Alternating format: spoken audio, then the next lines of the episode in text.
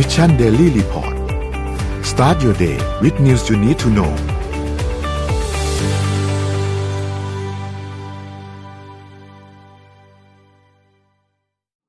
สวัสดีครับยินดีต้อนรับเข้าสู่ Mission Daily Report ประจำวันที่ 27 ตุลาคม 2525 2565สิ25 ไหนอะ2022ยังไม่เกิดเลยรับนะคะโนนอันนั้นอะครับผมโอ้โหย้อนไปนานเลย วันนี้คุณอยู่กับพวกเรา 3 คนตอน7โมงถึง8โมงเช้า สวัสดีพี่เอ็มสวัสดีพี่อ้อมนะครับ สวัสดีค่ะ ครับ ก็วันนี้เดี๋ยวเราค่อยๆไปอัปเดตเรื่องราวต่างๆกัน วันนี้เรามีอ g จ n d a หลายเรื่องเลย และคิดว่าข่าววันนี้น่าจะมีสีสันแล้วก็สนุกด้วยนะครับ เดี๋ยวเราไปดูตัวเลขกันก่อนครับ ไปครับ เริ่มต้นกันที่ดัชนีตลาดหลักทรัพย์เซ็ตบ้านเรานะครับ ติดลบ 0.26%อยู่ที่ 1,596.46 นะครับ แล้วก็หุ้นต่างประเทศนะครับดาวโจนส์ครับบวก 0.57%นะครับ NASDAQ ครับติดลบ 1.05%นะครับ NYSE ครับติดบวก 0.80%นะครับฟุตซี่100 นะครับติดบวก 0.11%แล้วก็ห่างเสงนะครับหลังจากที่ลบหนักๆไปก่อนหน้านี้ วันนี้กลับมาบวก 1.00%นะครับ ถัดมาครับ ราคาน้ำมันดิบครับปรับตัวขึ้นเล็กน้อยครับ WTI 1.86%นะครับอยู่ที่ 86.91 นะครับแล้วก็ Brent ครับอยู่ที่ 94.80 นะครับบวกขึ้นมา 1.37%นะครับทั้งคู่ก็บวกขึ้นมาพอสมควรนะครับสำหรับราคาน้ำมันดิบนะครับทองคำเช่นเดียวกันครับบวกขึ้นมาเล็กน้อยครับอยู่ที่ 1,668.98 นะครับบวกขึ้นมา 0.96%นะครับแล้วก็คริปโตเคอเรนซีครับวันช่วง 24 ชั่วโมงที่ผ่านมาเนี่ยเป็นวันที่ตัวเลขบวกขึ้นมาเยอะพอสมควรเลย นะครับ เพราะว่าบิตคอยครับขึ้นมาเหนือ 20,000 มีบางจังหวะจะไปแตะ21,000 ด้วยนะครับ อยู่ที่ประมาณ 2,800 นะครับ บวกขึ้นมา 6.7%นะครับอีเทเรียมขึ้นมาค่อนข้างเยอะเลยครับ เกือบ 14%ครับ อยู่ที่ประมาณ 1,570 นะครับ Binance 288 นะครับ บวกขึ้นมาประมาณ 4%นะครับ Solana ก็บวกขึ้นมาประมาณ 9%ครับ อยู่ที่ 31.63 นะครับ แล้วก็บิตคับคอยครับ บวกขึ้นมา 1.8%นะครับ อยู่ที่ 1.22 ก็ถือเป็นวันที่คริปโตเนี่ยกลับขึ้นมาบวก พอสมควรเลยเนาะสำหรับทุกๆตัวเลยนะครับ เดี๋ยวเราค่อยไปลงรายละเอียดกันว่ามันเกิดอะไรขึ้นบ้างนะครับ ค่ะ ก็ไม่แน่ใจว่าไอ้ที่ขึ้นมาบวกเนี่ย มันจะบวกมากพอที่จะมารับเราลงจากดอยไหมนะคะครับผมอันนั้นก็หนักหน่อยนะฮะใครขึ้นอยู่กับว่าใครอยู่ดอยไหนนะครับ ดอยนั้นดอยของท่านนั้นสูงแค่ไหนนะครับ หนาวไปด้วยกัน ครับผม จะดีเหรอคะอะดอยวันนี้ไปม่ถึงผู้คนนะอัปเดตข่าวกันครับพี่เอ็มพี่อ้อมครับ เริ่มต้นกันที่เรื่องไหนดีครับ ค่ะ ขอไปที่ข่าวยางสักนิดนึงแล้วกันนะคะ คือฟังดูไม่ค่อยเซ็กซี่เลยเนาะข่าวยางเนี่ย แต่ว่าฮันกุกเนี่ยเขาเผยโฉมหุ่นยนต์ล้อยางสุดล้ำค่ะ เป็นไงคะฟังดูเซ็กซี่ขึ้นหรือยังคะอือหือเคลื่อนที่ได้ด้วยตัวเอง 360 องศาค่ะ ก็จากปัญหาของเทคโนโลยีล้อในปัจจุบันนะคะ ที่ขับเคลื่อนในทิศทางตายตัว จากรัศมีของแกนล้อหน้าและล้อหลังเนี่ยทำให้การจอดรถในที่แคบเป็นเรื่องยากลำบากค่ะสำหรับเอ็มด้วยนะคะ จะบอกว่าเคยสอบตกไปตอนที่สอบใบขับขี่แล้วบอกว่าเทียบข้างอะเพราะว่าเปลี่ยนเกินเจ็ดเกียร์ Hankook เนี่ยเขาก็เลยปิคือไม่เกี่ยวกับเอ็มนะแต่ว่าเอ็มเชื่อว่ามันเป็นปัญหา common ของหลายคนนะคะ ครับครับก็เลยเป็นเป็นประเด็นที่ทำให้ Hankook ผู้ผลิตยางและเทคโนโลยีจากเกาหลีเนี่ยเขาเลือกสร้างวิวบอร์ดค่ะวิวบอร์ดเนี่ยเป็นยางอัจฉริยะที่สามารถขับเคลื่อนไปรอบทิศได้อย่างง่ายดาย Hankook เขาเผยโฉมวิวบอร์ดตัวเป็นๆในงาน Design Innovation Day ที่กรุงโซลเมื่อต้นเดือนตุลาคมที่ผ่านมาค่ะ วิวบอร์ดเนี่ยเป็นยางที่แล่นได้รอบทิศทาง 360 องศา มันจะ 360 องศาได้ยังไง มันก็ได้แค่นี้สิใช่ไหมยางปกติ ไม่ค่ะ มันกลมค่ะ กลมแบบทั้งหมดเลย แล้วก็สามารถติดตั้งได้ในยานพาหนะทุกชนิดอาตะกี้นี้เนี่ยเห็นแล้วใช่ไหมคะที่ติดตั้งอยู่ใต้แบบ ยังไม่ใช่ยานพาหนะสักทีเดียวอะก็คือดูเป็นหุ่นยนต์อะแต่และหุ่นยนต์ แล้วมันสามารถที่จะมารวมกัน เพื่อรองรับยานพาหนะขนาดใหญ่ หรือว่าแยกกันเพื่อรองรับยานพาหนะขนาดเล็กก็ได้ด้วยนะคะแล้วก็ไม่ใช่เพียงแค่ยางแต่ว่ามันเป็นหุ่นยนต์มันก็เลยสามารถที่จะเคลื่อนที่ไปรอบตัวได้ด้วยตัวเองค่ะ เพราะฉะนั้นสิ่งที่จะทำให้มีประโยชน์เนี่ยอะนอกจากการกลับรถอย่างง่ายดาย เปลี่ยนเลนอย่าง smooth นะคะ แล้วเวลาที่หาที่จอดค่ะ อันนี้คือสำคัญมากนะคะ หาที่จอดในที่แคบเนี่ย มันก็สามารถที่จะแบบไม่ต้องตีวงกะระยะอะไรมากมาย เหลือที่จอดที่ช่องว่างพอดีคันวิวบอร์ดเนี่ย ก็สามารถหมุนล้อเพื่อที่จะให้เข้าไปชิดจุดจอดได้ทันที คือเอ็มชอบฟีเจอร์นี้มากโดยเฉพาะอย่างยิ่ง ถ้าเราเองอะ ไม่ต้องอยู่ในรถ เพราะว่าส่วนใหญ่แล้วคือจอดเสร็จทำไงคะ เปิดประตูรถออกมาติดค่ะ ติดพุงออกไม่ได้คือทำยังไงล่ะทีนี้เราออกมาก่อนได้แล้วเสร็จแล้วก็คือให้วิวบอร์ดเนี่ยจอดรถได้โดยที่ไม่ต้องห่วงว่ามันจะขูดเนี่ยสุดยอดไปเลยนะคะ ก็ขับเคลื่อนได้ด้วยตัวเองแล้วควบคุมจากระยะไกลได้ด้วย ดังนั้น ถ้าควบคุมจากระยะไกลเราก็ต้องเดินออกมาจากรถได้อย่างแน่นอน สมมุติว่าลงลงหน้าร้านอาหาร เสร็จแล้วก็ไปเลยจ้ะไปจอดเลยจ้ะตัวใครตัวมันคือแบบว่าทำได้แบบนั้นนี่ จะเจ๋งมากๆเลยนะคะแล้วบริษัท Hankook เนี่ยก็ยังเตรียมพัฒนาตู้ขนส่งแบบ pod ค่ะ ที่สามารถใช้เป็นยานพาหนะในการเดินทางปกติในแต่ละวัน เมื่อผสมผสานเทคโนโลยีจากล้อวิวบอร์ดเนี่ยก็จะสามารถใช้ตู้ขนส่งแบบ pod เพื่อจอดภายในอาคารเล็ก ๆ ได้อีกด้วยนะคะ ก็เป็นยังไงคะอ้อมนนสนใจไหมคะเออเออเออเออเจ๋งเจ๋งเจ๋ง หรือไม่มีปัญหานี้คือบอกว่าเชี่ยวมาก คือก็ไม่ได้จะไม่ได้จะขิงสักเท่าไหร่นะฮะ แต่ว่าเจ็ดแต่ว่าเกียร์ตอนสอบไปขับขี่ ผมเกียร์เดียวก็พอถอยโอ้ฟุโหกก็ได้เลยนะครับจริงๆแล้วมันฟลุกครับพี่ครั้งนั้นอะ มันฟลุกตอนซ้อมไม่เคยได้เกียร์เดียวตอนตอนซ้อมนี่แบบว่าปุ๊กปักปุ๊กปักปุ๊กปักอืมในชีวิตจริงนี่ทีปุ๊เดีกยวปักได้จริงเหรอคือคือคือมันมันอยู่แค่ตั้งลำครั้งแรกแหละพี่ ถ้าถ้าตั้งลำถ้าตั้งลำอันแรกมันดีอะ มันก็จะได้ แต่ถ้าตั้งลำอันแรกไม่ดีเนี่ย มันก็จะ เย็นไปเลยหาหน่ออิจฉาเพราะว่าอ้อมขับรถไม่เป็นอ๋อเอาพี่อ้อมขับรถไม่ไม่ได้ขับรถใช่หอเราเคยมีใบขับขี่เราเคยสอบสอบขับรถแล้วเราได้ใบขับขี่มาเรียบร้อยแล้วแล้วตั้งแต่ตอนนั้นถึงตอนนี้เราก็ไม่ขับรถอีกเลยโอ้โหเราก็เลยรู้สึกว่าเราก็ยังต้องพึ่งพาคนอื่นอยู่ดี ครับผม อิจฉาคนขับรถ เป็นเป็นคุณนายค่ะ ไม่จำเป็นจะต้องขับเองไงใช่ แต่มีรถนะ แต่ว่าให้คนอื่นขับไม่ได้นะครับ ไหนๆแล้วเดี๋ยวมาข่าวอ้อมก็ได้ค่ะ ข่าวนี้เนี่ย น่าจะเป็นข่าวดีสำหรับคนที่อยากจะตั้งครรภ์แต่ว่ามีภาวะครรภ์ที่ค่อนข้างอ่อนแอนะคะ คือต้องบอกก่อนว่าปกติแล้วเนี่ยทารกที่เกิดก่อนหรือว่าคลอดก่อน 25 สัปดาห์เนาะสำหรับมนุษย์อย่างเรานะคะ มีอัตราที่จะรอดชีวิตเนี่ยค่อนข้างต่ำนะคะ แล้วก็เป็นสาเหตุของการเสียชีวิตและการเจ็บป่วยของทารกด้วยนะคะ ซึ่งตอนนี้เนี่ยเขาได้มีการ พัฒนานะคะ ที่นักวิทยาศาสตร์เนี่ยได้ลองเลี้ยงสัตว์ที่มีชีวิตในคันเทียมค่ะอ่าสัตว์มีใช่ชีวิตแต่คันไม่ไม่มีชีวิตใช่คันไม่ใช่ของจริงใช่ใช่เนี่ยเป็นเหมือนในถุงนี่เลยนะคะ เออเป็นเหมือนในภาพนี้เลยค่ะอาจจะเห็นแล้วว่าจริง ๆ แล้วเนี่ย นักวิทีมนักวิทยาศาสตร์เนี่ยได้ประสบความสำเร็จในการเลี้ยงลูกแกะที่คลอดก่อนกำหนดในครรภ์เทียมค่ะ จากการศึกษาตั้งแต่ปี 2560 นะคะ วิทยาศาสตร์เนี่ยโดยที่นำโดยคุณ Mister Alan Flake นะคะสินศัลยแพทย์ทารกในครรภ์ที่โรงพยาบาลเด็กฟิลาเดลเฟียนะคะ ได้พัฒนามดลูกภายนอก ที่เรียกว่า Biobag นะคะ นักวิทยาศาสตร์เนี่ยทดสอบ ตั้งตั้งค่านี้เนี่ยนานถึง4สัปดาห์กับลูกแกะหนึ่งตัวนะคะ ในคันเอ่อของลูกแกะขอโทษค่ะของลูกแกะของทารกในคัน8ตัวนะคะ ที่ตั้งคันได้ 100ถึง120 วันค่ะ ซึ่งเทียบกับทารกของมนุษย์เนี่ยเมื่อตั้งครรภ์ได้ประมาณ 22ถึง24 สัปดาห์นั่นเองนะคะ หลังจากครบ 4 สัปดาห์แล้ว พวกเขาเนี่ยก็จะเปลี่ยนไปใช้เครื่องช่วยหายใจแบบปกติทารกที่คลอดก่อนกำหนดในหอนี้นะที่เราได้เห็นเนาะ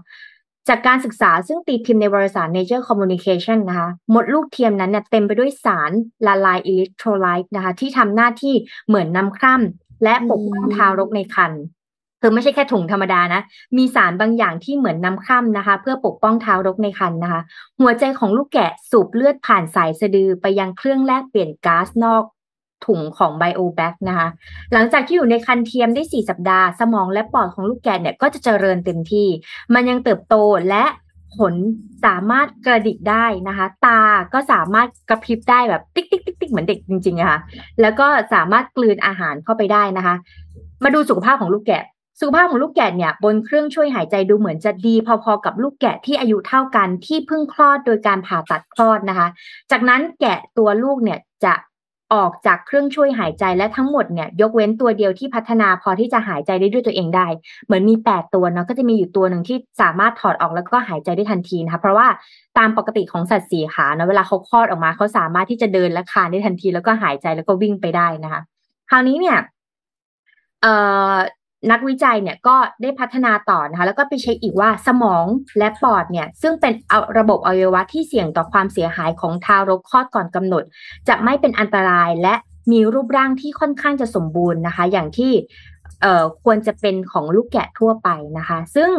มดลูกประดิษฐ์นี้เขาตั้งชื่อว่ามดลูกประดิษฐ์นี้นะคะ ยังช่วยให้นักวิทยาศาสตร์เนี่ยได้เรียนรู้เพิ่มเติมเกี่ยวกับการพัฒนาของทารกในครรภ์ปกติด้วยนะคะ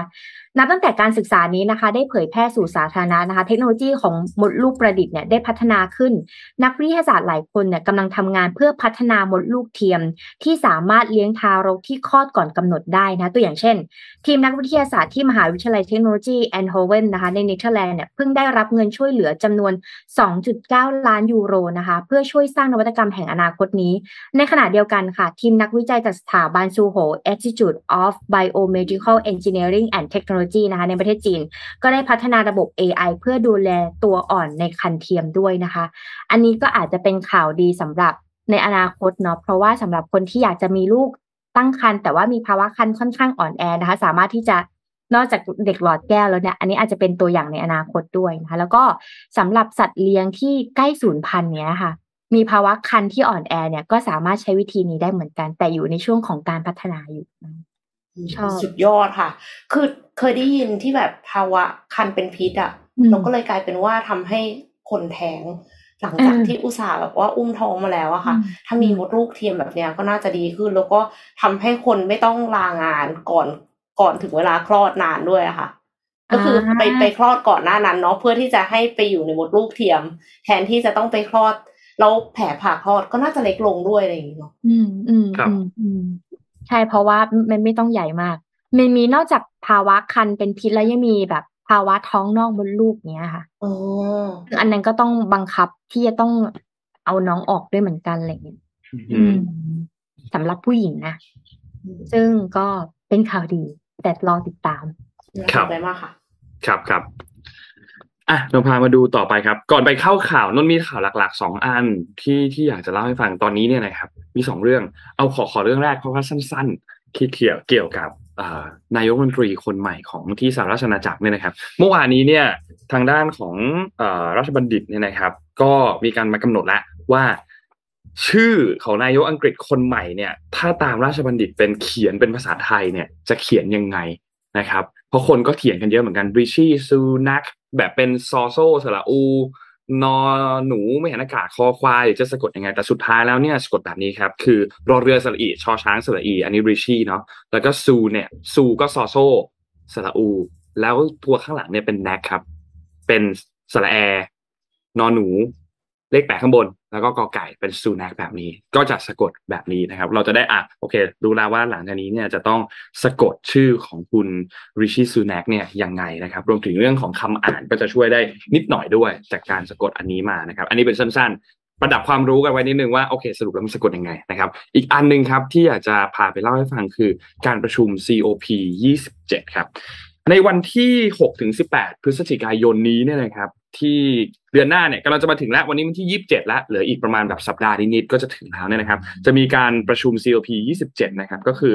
Conference of Party นะครับ ที่เป็นเวทีการประชุมสหประชาชาติว่าด้วยการเปลี่ยนแปลงทางสภาพภูมิอากาศนะครับ จะจัดขึ้นเป็นครั้งที่ 27 นะครับ ก็ในรอบนี้เนี่ยจัดที่ประเทศอียิปต์นะครับ ในเมืองชามเอลชีคนะครับ วันที่6ถึง18 พฤศจิกายนเนี่ยนะครับ ก็ทุกคนทราบกันอยู่แล้วว่าการประชุมครั้งนี้เนี่ย ไม่ใช่สิการประชุม COP เนี่ยเป็นการประชุมที่พูดคุยกันเกี่ยวกับเรื่องของสิ่งแวดล้อม พูดคุยกันเกี่ยวกับเรื่องของการเปลี่ยนแปลงของสภาพภูมิอากาศนะครับ มันมีกรอบอนุสัญญาอยู่นะครับ UNFCCC เนี่ยนะครับที่เกิดขึ้นในปี 1992 ก็จะมีรัฐภาคี 200 กว่าประเทศ เขาจะส่งตัวแทนมาทุกๆปีเนี่ยเขาก็จะมาพูดคุยกันมาอัปเดตมาหารือกันเป็นประจำทุกปี นะครับ ซึ่งต้องบอกว่ามีในรายงานอันล่าสุดที่ออกมาเนี่ยนะครับทางคณะกรรมการ IPCC เนี่ยเขาบอกว่าอุณหภูมิเฉลี่ยของโลกตอนนี้เนี่ยมันเพิ่มสูงขึ้นเนี่ย 1.1 องศาเซลเซียสดูเหมือนน้อยใช่ไหมเพิ่มขึ้นมา 1 องศาเอง แต่จริงๆแล้วไอ้หนึ่งองศาเนี้ยมันส่งผลกระทบเยอะมากนะครับอืมเพราะอืมเพราะฉะนั้นการที่มันขึ้นมาแค่ 0.5 หรือมันขึ้นมาหนึ่งเนี่ย มันไม่ใช่ตัวเลขที่น้อยๆเป็นตัวเลขที่เราต้องคอนเซิร์นเพราะมันจะส่งผลกระทบไปในหลายหลายจุด และอาจจะเป็นภัยต่อมนุษย์ด้วยเป็นภัยคุกคามทำให้สิ่งมีชีวิตเนี่ยตายลงไปเพิ่มเติมมากขึ้นนะครับ เพราะฉะนั้นต้องให้ความสำคัญในครั้งนี้นะครับ อันนี้ก็เป็นอีกเป้าหมายหนึ่งคือ เราเราในที่นี้คือทุกประเทศเนี่ยนะครับ รวมถึงไทยด้วยนะครับ จะต้องร่วมมือกันไม่ให้อุณหภูมิเนี่ยมันเพิ่มสูงขึ้นเกิน 1.5 องศาเซลเซียส อันนี้เขาเทียบจากอะไร เขาจะเทียบกับยุค ปัจจุบันกับยุคก่อนอุตสาหกรรมนะครับ เวลาเขาจะเทียบเรื่องนี้กันเนี่ยนะครับสำหรับเรื่องของการประชุมเเรื่องของตัวอุณหภูมิต่างๆเนี่ยนะครับ ก็แน่นอนว่าจะมีหลายชาติที่เอ่อเข้ามาร่วมประชุมในครั้งนี้นะครับ แต่รอบนี้เนี่ยต้องบอกว่าก็มีเสียงวิพากษ์วิจารณ์นิดหน่อยเหมือนกันสำหรับการเลือกสถานที่ให้ไปจัดที่อียิปต์นะครับ คืออียิปต์เนี่ยเคย มีเสียงวิพากษ์วิจารณ์เกี่ยวกับประเด็นเรื่องของการละเมิดสิทธิมนุษยชน พวกบรรดานักสิทธินักเคลื่อนไหวด้านสิ่งแวดล้อมต่างๆนะครับ ก็เลยเรียกร้องว่าจริงๆแล้วเนี่ยก่อนที่คุณจะเปิดประชุม COP 27เนี่ย คุณควรจะให้ทางการอียิปต์เนี่ย เปิดพื้นที่ก่อน ให้มีการพูดคุยกัน หรือปล่อยตัวนักโทษที่เป็นนักโทษทางการเมืองต่างๆ ก่อนที่จะมีการประชุมครั้งนี้เปิดฉากขึ้นนะครับต่อทีนี้ เวทีนี้เนี่ยเป็นเวทีที่สำคัญมากๆ มีบางส่วนที่ตอบรับการประชุมไปแล้ว และมีบางส่วนที่ยังไม่ได้ตอบรับการประชุมยกตัวอย่างครับ ผู้นำประเทศส่วนใหญ่เนี่ยตอบรับการประชุมไปแล้วมีปูติน มีสีจิ้นผิง ยังไม่ได้ตอบรับว่าจะเข้ามาร่วมประชุมไหม แต่ว่าทุกคนก็หวังว่าถ้าผู้นำประเทศไม่ได้มาเอง อย่างน้อยก็น่าจะส่งทางด้านของตัวแทนระดับสูงเนี่ยเข้ามานะครับ ถ้าหากว่าตัวตัวเองไม่ไม่สามารถที่จะมาด้วยตัวเองได้นี่นะครับอันเจนด้าหลัก ๆ จะมีเรื่องอะไรบ้าง แน่นอนครับเรื่องของภาวะโลกรวนเนาะอุณหภูมิของโลกที่สูงขึ้น อันนี้จะเป็นอันเจนดาหลักอันหนึ่งเรื่องของการปล่อยก๊าซเรือนกระจกของหลาย ๆ ประเทศนะครับ เพราะว่าแต่ละประเทศเนี่ยทุกครั้งที่เขามาประชุมกันเนี่ยนะครับเขาจะต้องมีการเอาข้อมูลมาส่งว่าสุดท้ายแล้วเนี่ยอะปีหนึ่งที่ไปคุยกันมา หรือวางแผนกันไว้ในช่วงห้าปีสิบปีแผนเป็นยังไงบ้าง คุณปล่อยตัวเลขได้ตามที่คุณตั้งเป้าไว้ไหมตั้งเป้าไว้ร้อยหนึ่งสุดท้ายปล่อยได้ ปล่อยไปร้อยห้าสิบเนี่ยเฮ้ยไม่ตามเป้านะ คุณปล่อยเยอะเกินไปนะ คุณต้องมาจัดการ แล้วเขาจะต้องมีการทดแทนอะไรต่างๆเนี่ยนะครับ มันก็จะมีกระบวนการต่างๆไป เพราะฉะนั้นอันนี้ก็เป็นสิ่งสำคัญที่ทุกประเทศก็ต้องมานั่งอัปเดตกันว่าทำได้ตามแผนไหมมีอะไรเกิดขึ้นบ้าง นะครับ แล้วก็เรื่องของการประชุมเรื่องเงินสนับสนุนทุนต่างๆ ให้กับประเทศกำลังพัฒนานะครับ ให้สามารถที่จะรับมือกับวิกฤตของสิ่งแวดล้อมได้อย่างมีประสิทธิภาพมากขึ้น อันนี้ก็เป็นเรื่องที่ต้องมานั่งพูดคุยกันเช่นเดียวกันนะครับ เพราะฉะนั้นการประชุม COP 27 ในครั้งนี้เนี่ย ทุกปีนักวิทยาศาสตร์จะออกมาพูดว่าเฮ้ย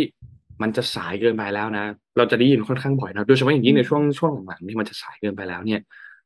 เรายังอยากได้ยินคำนี้อยู่ว่า มันกำลังจะสายเกินไปแล้วนะครับ แต่เราไม่อยากได้ยินคำว่า มันสายเกินไปแล้ว ที่เราจะแก้อะไรบางอย่าง ที่เราจะแก้เกี่ยวกับเรื่องสิ่งแวดล้อมเพราะฉะนั้นอันนี้เนี่ยเป็นสิ่งที่สำคัญมากๆแล้วก็อยากให้ทุกท่านเนี่ยจับตามองว่าเฮ้ยการประชุมในครั้งนี้เป็นอย่างไรรวมถึงรัฐบาลด้วย คุณได้ประชุมมาแล้วเนี่ย คุณได้เจนด้าอะไรบางอย่างมาแล้วเนี่ย กลับมาที่ประเทศ แล้วเอามาแอพพลาย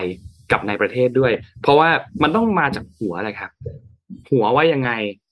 หางก็จะค่อยๆตาม ค่อย ๆ ตาม ในเรื่องของนโยบายในเรื่องของการจัดการในเรื่องของการไม่ว่าจะเป็นการแยกขยะในบ้านเอาเล็กที่สุดเลย แล้วค่อย ๆ ออกไปกว้างขึ้นกว้างขึ้นกว้างขึ้นก็นั่นแหละครับ รอดูครับว่าการประชุมครั้งนี้เนี่ย การร่วมมือกันของทุกภาคส่วนของประชาคมโลกเนี่ยจะเป็นอย่างไรและจะสำเร็จหรือเปล่าครับค่ะ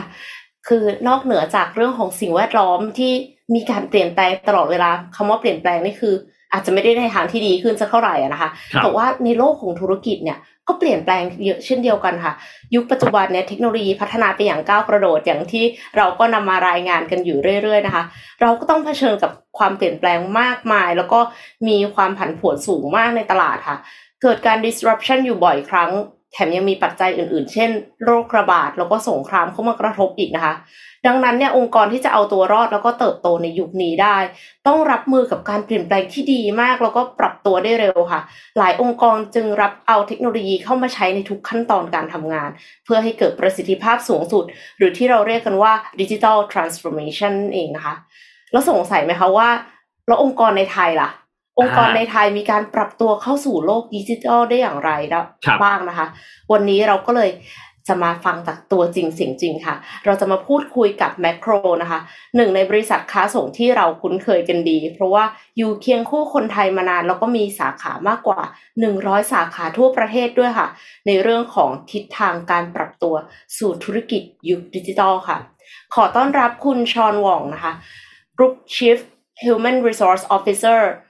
Macro Wholesale ของ Macro เข้าสู่รายการ Mission Daily Report ค่ะ สวัสดีค่ะคุณชอนสวัสดีครับ Good morning to everyone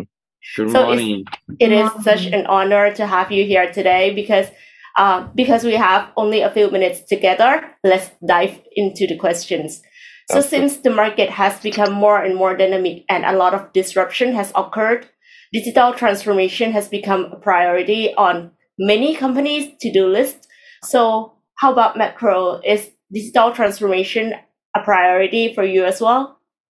Absolutely. I think um, throughout COVID, we learned that buying patterns for our customers have have changed a lot. Macro, uh, we service uh, three types of customers: Horeca, uh, food retailers, which is our Shorehoi, and prosumers. So buying patterns have changed. I think over 33 years we have partnered with uh, local suppliers and local customers. Um, throughout the changing of buying patterns, we've certainly looked at investing a lot more in technology to increase, I think, uh, both our ability to service our customers and our customers' ability to service their customers as well. So I think it's part of our S curve and our growth to heavily invest in uh, digital transformation, not just on a technology and systems front, but also to increase and change our people as well to bring them along the journey. Wow. Um, so I'll summarize a little bit คือคุณชอนเนี่ยเขาบอกว่า พฤติกรรมการซื้อของผู้บริโภคเนี่ยมันเปลี่ยนไปค่ะ ดังนั้นก็เลยทำให้แมคโครเนี่ยจำเป็นที่จะต้องลงทุนในเทคโนโลยี แล้วลงทุนในเทคโนโลยีเพื่ออะไร เพื่อที่จะทำให้สามารถให้บริการลูกค้าได้ดีขึ้น แล้วนอกเหนือจากนั้นก็คือให้บริการลูกค้าของลูกค้าให้ดียิ่งขึ้นอีกด้วยนะคะ แล้วนอกเหนือจากเรื่องของ Service Customer แล้วเนี่ยในเรื่องของพนักงานด้วย คือการทำงานให้มีประสิทธิภาพมากขึ้น ก็เป็นการลงทุนในเทคโนโลยีที่ทางแมคโครเนี่ย ได้ทำเช่นเดียวกันค่ะ Okay that's very concise and to the point so how do we help employees handle these significant changes Sure. I think um in, in terms of handling and trying to help our employees go along the journey with us is it's really important that we not only provide the training and capability for new systems, uh, new processes that we implement, but it's also about changing uh, mindset as well uh, we've heavily enforced digital literacy capability, and that goes to all our people, not just at head office, but also at a store level. We want them to be uh, increase their digital literacy. So that helps them not only from a company perspective, but also helps them from a personal perspective as well. We've also adapted and we've built digital units. Um, we have macro digital where we have a lot of front end, back end engineers, a lot of UX, UI, a lot of product owners uh, data scientists, it's something that is our long term journey. So we've started to heavily invest in a lot of these new groups. Um, in terms of our ongoing business, we've also inserted pockets of new technology, new skills, new people to try and bring the change along uh, along quicker as well. So it's all about mixing the right talent. It's not about just having new gen, but it's also having the right mix of the the older generation, the current and the newer generation uh, all working together to the common cause. So you are including older generations as well. That's very inclusive. Absolutely. We are an inclusive organization and it's not just about moving to something new. It's about having the right mix of people. Um, and those that we, as humans, I think we, we are always uh, ready and eager to learn new things, uh, new ways of doing things. And that's uh, part of our job in terms of HR as well to ensure that we equip all of our employees, no matter how old they are, no matter what generation, is that we all have one team, one goal, and we're going there together. Perfect โอเคค่ะก็คุณชอนบอกว่าการที่เรา เปลี่ยนแปลงเนี่ยใช้เทคโนโลยีเข้ามาเนี่ยก็คือจำเป็นที่จะต้องมีการเทรนนิ่งนะคะคือการอบรมเพื่อที่จะเพิ่มศักยภาพ เพิ่มความสามารถ แต่ว่านอกเหนือจากความสามารถทักษะแล้วเนี่ยมันยังต้องมีเรื่องของ mindset ด้วยค่ะ เรื่องของกรอบความคิดที่จะต้องเปลี่ยนไปทำให้มีดิจิทัล literacy digital mindset มากขึ้นนะคะ โดยที่ไม่ได้อยู่เฉพาะแค่ head office ไม่ได้อยู่เฉพาะ แค่ที่สำนักงานใหญ่เท่านั้น แต่ว่าในร้านแมคโครที่ store เนี่ยก็จำเป็นที่จะต้องปรับปรุงมี digital mindset เช่นเดียวกันค่ะ แล้วก็นอกเหนือจากนั้นก็คือมีการก่อตั้งแมคโครดิจิตอลขึ้นมา ซึ่งเอ็มฟังแล้วเนี่ยแมคโครดิจิตอลนี่คือเหมือน tech firm เลยค่ะ คือมี Data Scientist ด้วยนะคะ มีโปรแกรมเมอร์ด้วย มี UX UI Designer คือคนที่พัฒนาระบบพัฒนา tech product ทั้งหลายอะค่ะมีทรัพยากร ครบถ้วนเลย คุณชอนเนี่ยยังเน้นย้ำอีกว่ามันไม่ใช่เรื่องของเทคโนโลยีอย่างเดียวมันเป็นเรื่องของ skill ค่ะ ทักษะแล้วก็คน คือจำเป็นที่จะต้องมาควบคู่กันค่ะ เพื่อที่จะสร้างความเปลี่ยนแปลงให้เกิดขึ้นได้ แล้วก็ที่สำคัญเลยคือคุณชอนบอกว่าคุณชอนเนี่ยรวม older generations ด้วย คือคนยุคเก่าเนี่ยเขาอาจจะไม่ได้ทันเทคโนโลยีมากขนาดนั้น แต่ว่าเราก็คือ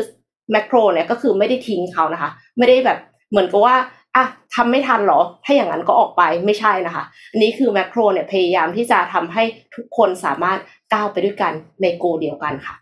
อืม ค่ะคำถามต่อไปนะคะ so next so we are all aware that change is not easy of course so would you mind sharing challenges that you face along the way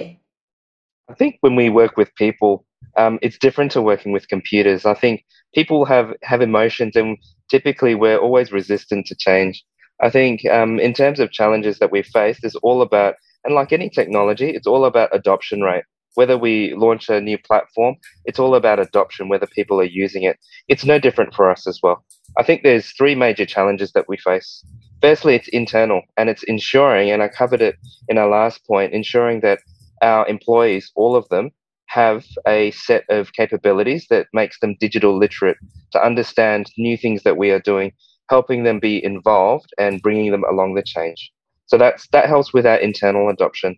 Externally, a lot of our customers are also quite traditional. Our job as macro is to ensure that we also educate them in terms of new ways of purchasing with us, you know, changing and we, we don't mind if they come into our shops, of course, but we also want to open other other avenues. We want to be fully omni-channel. That is the goal for us. So that's the that's the second challenge is ensuring that we also give them the right the right education to to bring them along the journey.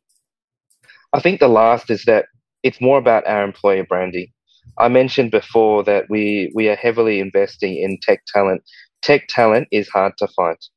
Um, in Thailand and globally, it is limited. So, you know, for, for those studying in tech fields, I think you've chosen the right field uh, right now. So, our employer branding is that Macro is a retailer. We are a cash and carry. We are going to rapidly change to ensure that we we need to we need to show that we are also part of that part of the tech companies as well. And that's and that's our part of it's our journey that we're we're going towards being completely and being the number one omni-channel uh, retailer. Definitely so uh คือคุณชอนเนี่ยเขาบอกไปว่าความเปลี่ยนแปลงเนี่ยแน่นอนค่ะ มันไม่มีทางที่จะง่ายอยู่แล้ว เพราะว่าคนเนี่ยมีอารมณ์แล้วคนก็คือค่อนข้างจะต่อต้านความเปลี่ยนแปลงนะคะ สิ่งที่สำคัญเลยก็คือจะทำให้คนนำมาใช้เทคโนโลยีเหล่านั้นได้ยังไง คือ ถ้าสมมติว่ามีเทคโนโลยี แต่ไม่มีใครใช้ก็ไม่ได้มีประโยชน์อะไรนะคะ ดังนั้นเนี่ย challenge ที่เจอก็คือ ยกตัวอย่างมาสามอย่างค่ะ อย่างแรกเลย internal internal ก็คือพนักงานภายในนะคะ พนักงานภายในเนี่ยจำเป็นที่จะต้องมีความสามารถในการที่จะใช้เทคโนโลยี เพื่อที่จะให้เขาเนี่ยใช้เทคโนโลยีจริง ๆ แทนที่จะใช้แค่กระดาษหรือว่า Excel แต่เดิมอะไรเงี้ยค่ะ อย่างที่สองนะคะก็คือ customer ค่ะ external ของคุณชอนเนี่ยคือโฟกัสที่ลูกค้านะคะลูกค้าก็จำเป็นที่จะต้องรู้ได้รับคือได้รับการสอน เพื่อที่จะให้ใช้ เครื่องมือแล้วก็ทำให้แมคโครเนี่ยสามารถเป็น omni-channel ได้อย่างแท้จริงด้วยนะคะ และย่างที่สามค่ะ ก็คือ employer branding employer branding ก็คือการสร้างแบรนด์ในจ้าง มันทำไมจะต้องสร้างแบรนด์ในจ้าง เพราะว่าแมคโครเนี่ยอยากจะ transform เป็น omni channel ดังนั้นก็เลยต้องการ tech talent ค่ะ tech talent เนี่ยคือบุคลากรสาย tech ก็อย่างที่ทุกท่านทราบกันดีนะคะ ว่ามีน้อยมากหายากมาก แย่งตัวกันสุดๆนะคะ ดังนั้น คุณชอนก็เลยจำเป็นที่จะต้องทำให้แมคโครเนี่ยดูเป็น tech firm คือดูเป็น tech firm ไม่ได้หมายความว่าโฆษณาว่าเป็น tech firm แต่ว่าตั้งแมคโครดิจิทัลขึ้นมา แล้วก็ใช้เทคโนโลยีเข้ามาช่วยด้วยนะคะ ดังนั้นก็เลยเป็นชาเลนจ์ที่เอ็มคิดว่าค่อนข้างใหญ่พอสมควรเลยค่ะ So the road to digital transformation is unlikely a smooth one,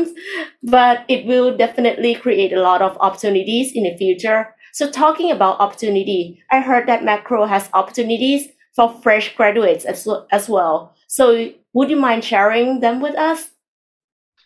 Absolutely. I think in terms of what I've explained to you, to be completely omni-channel, we are launching a lot of new digital products to help uh, not just our internal employees, but also helping our external customers as well around their digital transformation. For us, we are open a lot around management, digital management trainees. In terms of the programs that we are offering for fresh graduates, we want them to come in with open mindsets, the ability to be an entrepreneur, own a P&L, be part of a be part of a team. And when we start looking at this, we are very focused around agile mindsets and ways of working. We are all about in the day and age right now. It's all about VUCA, and I, I know that you all know it around volatility, uncertainty, complexity, and ambiguity. We want our fresh graduates to be put in tough environments so that they can think for themselves, getting customer feedback directly, trying to iterate through sprints. Our programs that we're currently offering, and we have many spots available, not just in uh, not just in product and software engineering, but we want people to be digitally literate. So if you feel that you're up for a challenge, being part of this program, helping us grow, thinking by yourselves, opening and working in a sandbox type environment where you shouldn't be afraid to fail, but we want you to learn from your learn from your mistakes, iterate and improve, then please come join us. We are we are more than ready to accept. Wow. Okay. So um, คุณชอนเนี่ยเขาบอกว่าตอนนี้ค่ะแมคโครพยายามที่จะ launch digital product เพื่อที่จะให้ทั้งพนักงานแล้วก็ลูกค้าด้วยนะคะ ดังนั้นเนี่ยคนที่คุณชอนต้องการคือ fresh graduates เนี่ยจะคือเข้ามาแล้วเสร็จแล้วจะเข้าไปอยู่ในจังหวะที่งานมันจะยากอะค่ะ คือเขาจำเป็นที่จะต้องมีความสามารถในการ navigate ในการทำงานให้เกิดขึ้นจริงได้เอง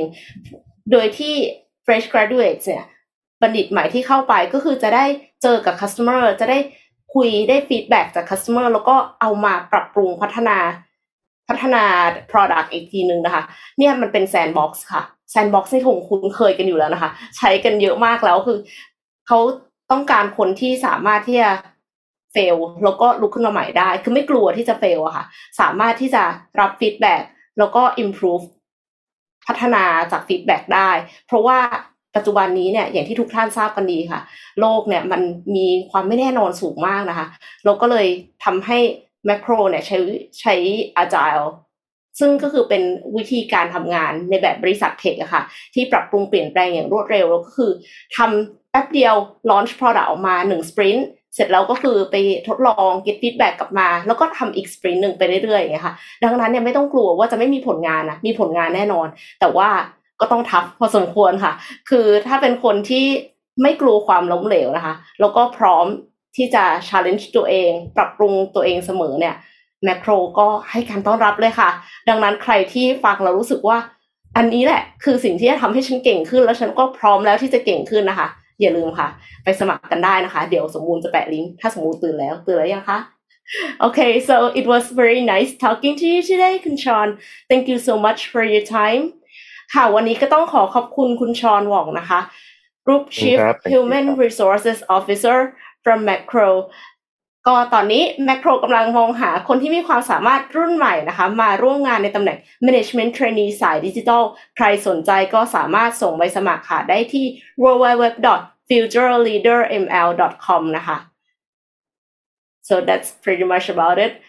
thank, thank you, you so, much, much for your time ขอบคุณครับ ขอบคุณครับ สวัสดีค่ะ เป็นไงคะสนใจไหมคะน่าสนใจเนาะน่าสนใจน่าสนใจมากน่าสนใจมาก เราคงส่งไม่ทันหรอกเพราะของเรายังเด็กอยู่เลยคะหมายถึงหมายถึงเด็กของโค้ดคิดใช่ไหมคะใช่ยังสิบสองขวบอยู่เลยนะอ๋อเด็กก่อนเดี๋ยวน่าสนใจนะน่าสนใจนะนนนนชอบนนชอบตอนคำถามแรกที่เขาพูดถึงเรื่อง เอ่อการที่เขาไม่ได้ทิ้งคน gen เก่า แล้วเขาก็ยังอยู่ร่วมกับกับการให้ทำงานร่วมกับคน gen ใหม่ ๆ ด้วย คือคำว่า inclusive คำว่า inclusivity อะนว่ามันเป็นคำที่สำคัญมากเลยในยุคนี้คือ อย่างอันเนี้ยก็เป็นอันหนึ่งที่ที่ที่แบบเฮ้ยจริงๆแล้วคนมันมีหลาย generation มากในยุคการทำงานบางทีเราอาจจะต้องทำงานกับคนนั้นคนนี้ที่ไม่ได้อยู่ในช่วง generation ใกล้ ๆ เราแต่มันก็ต้องมีที่การแบบปรับตัวการที่บริษัทอะ เห็นมองเห็นปัญหาตรงเนี้ยแล้วลงมาช่วยแก้ไขปัญหาเนี้ยนว่า มันว่ามันดีกับกับคนที่แบบทำงานมากๆเลยอะใช่เป็นการ keep connection เดิม แล้วก็หา challenge ใหม่ๆเพื่อแบบด้วยด้วยอืมมันไม่มันไม่มันไม่ง่ายนะ แต่ว่าแบบพอฟัง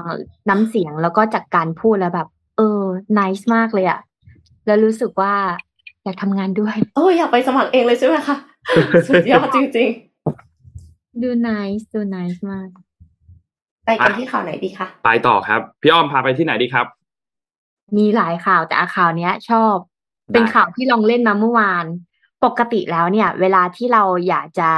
ทำหนังสักเรื่องหนึ่งหรือว่าเวลาที่เราอะอย่าอะอย่างอย่างของของ Mission to the Moon เนี่ย ช่วงเริ่มรายการก็จะมีซาวขึ้นมาใช่ไหมคะ ซึ่งปกติแล้วอะ sound effect นะคะเราจะต้องไปจ้างเขาในการ design sound ให้กับเราอืม เราอาจจะต้องบอกว่าเราอยากจะได้ mood ที่มันสนุกขึ้น กระฉับกระเฉงมากขึ้น